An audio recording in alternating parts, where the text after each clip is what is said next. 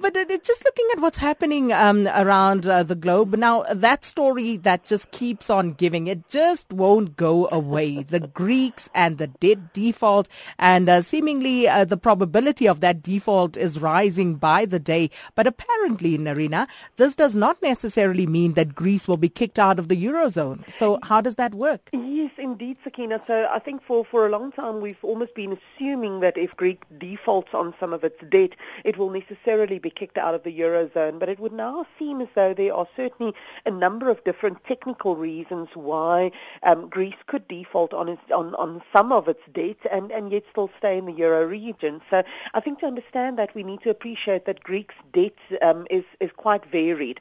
They've got between now and June, they've got 15 different debt payments coming up. Um, some of it goes basically to the IMF, some of it is to the ECB, the European Central Bank, but then they also have quite a lot of short-term debt, so-called T-bills, the treasury bills.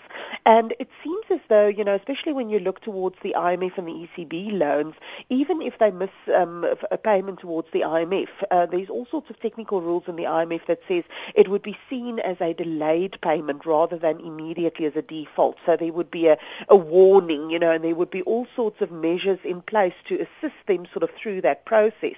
And when you look at that short-term government debt, this is something that they can actually roll over, and essentially it's Greek um, banks that are buying that debt from them. So they could actually be in a position to continue rolling that debt for a while whilst they're still trying to make plans with their creditors. Because I think the, uh, the, the possibility of a Greek default is definitely on the cards, but maybe it won't be quite as disastrous as um, two, three years ago when this was first mooted. The rest of the European banking system is in a much stronger shape at this stage, um, and I think there's certainly plans that they would stay in the euro because the you know the the, the, the um, impact that it would have on the rest of Europe if they do leave the the euro region would be quite disastrous. Not so much because Greece would leave it, but because it actually opens up the way for for a gradual dismantling of the euro. So I think mm. there's certainly a lot more attempt to keep Greece in the euro region, even if they do default on some of their debt payments over the next couple of weeks.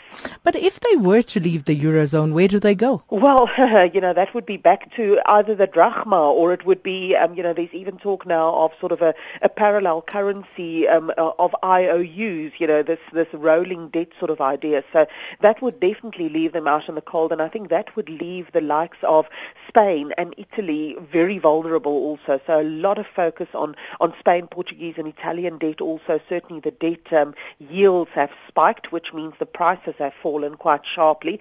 Um, so there's certainly a lot of nervousness around that, but I think um, a lot of the southern European nations are looking towards how Greek, Greece will be handled through all of this for some indication of what their future might look like. And then, Nerina, something that we've become all too familiar with, uh, Japan now dealing with that. Uh, their credit rating has been cut uh, by one notch. This is by Fitch. What prompted this move, and but what does it mean for global investment flows? Mm, yeah, so um, the the rating by Fitch has been cut um, to A, and although that sounds still very good, that's five levels below the top rating. And really, this was prompted because um, Fitch was not happy that the Japanese government had failed to go through with a plan to increase the sales taxes in their budget. That's similar to, to our VAT, our VAT um, levels. Um, the problem with Japan really is their massive debt load. You know, they're sitting with debt over 11 trillion It's the highest in the developed world, and the biggest problem is that it's more than twice its average GDP. So this is almost, you know, for for for two years, all they do is just pay off debt. They would use the entire GDP just to pay off that debt. And so Fitch was really looking to them to to see how are they going to increase their revenue. Sales tax was was one of the most important ways to do this because last year they already cut cut corporate tax rates, and there's another corporate tax rate cut on the cards. The problem is that last year when they also increased sales tax, that basically pushed um, Japan back into recession. So the government was very loath to do that. So um, this has really sort of um, put Japan back into the spotlight in, term, uh, in terms of its own um, quantitative easing program, really trying to kickstart that economy that has been in the doldrums for, for more than 20 years essentially.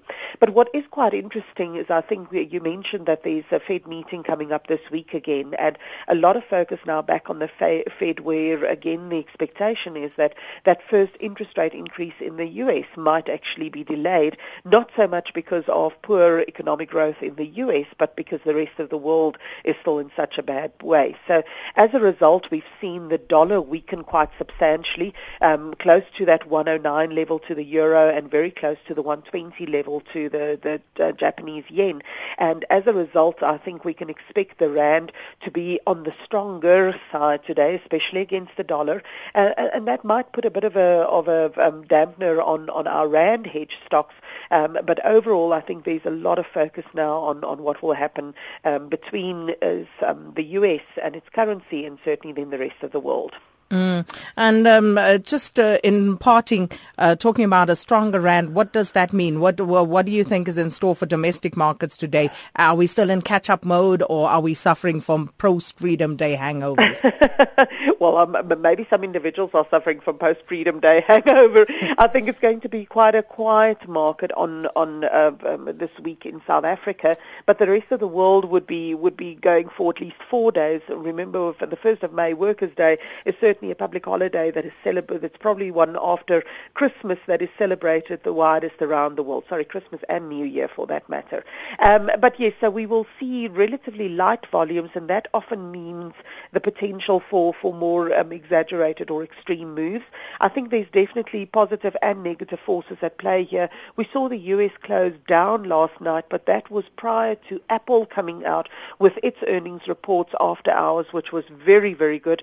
And surprising Interestingly enough, Apple has now become the largest dividend-paying company in the S&P 500. So a lot of the criticism around technology stocks that they are overvalued um, a little bit falls by the wayside when you realize that for the last three years, Apple has been one of the biggest dividend payers in, in certainly in American stocks and um, highly cash generative. So um, obviously in Japan and, and China this morning, um, watching the Fed with, with um, hawk eyes, I think South Africa we will see some positive, some negative moves, but battling to find direction this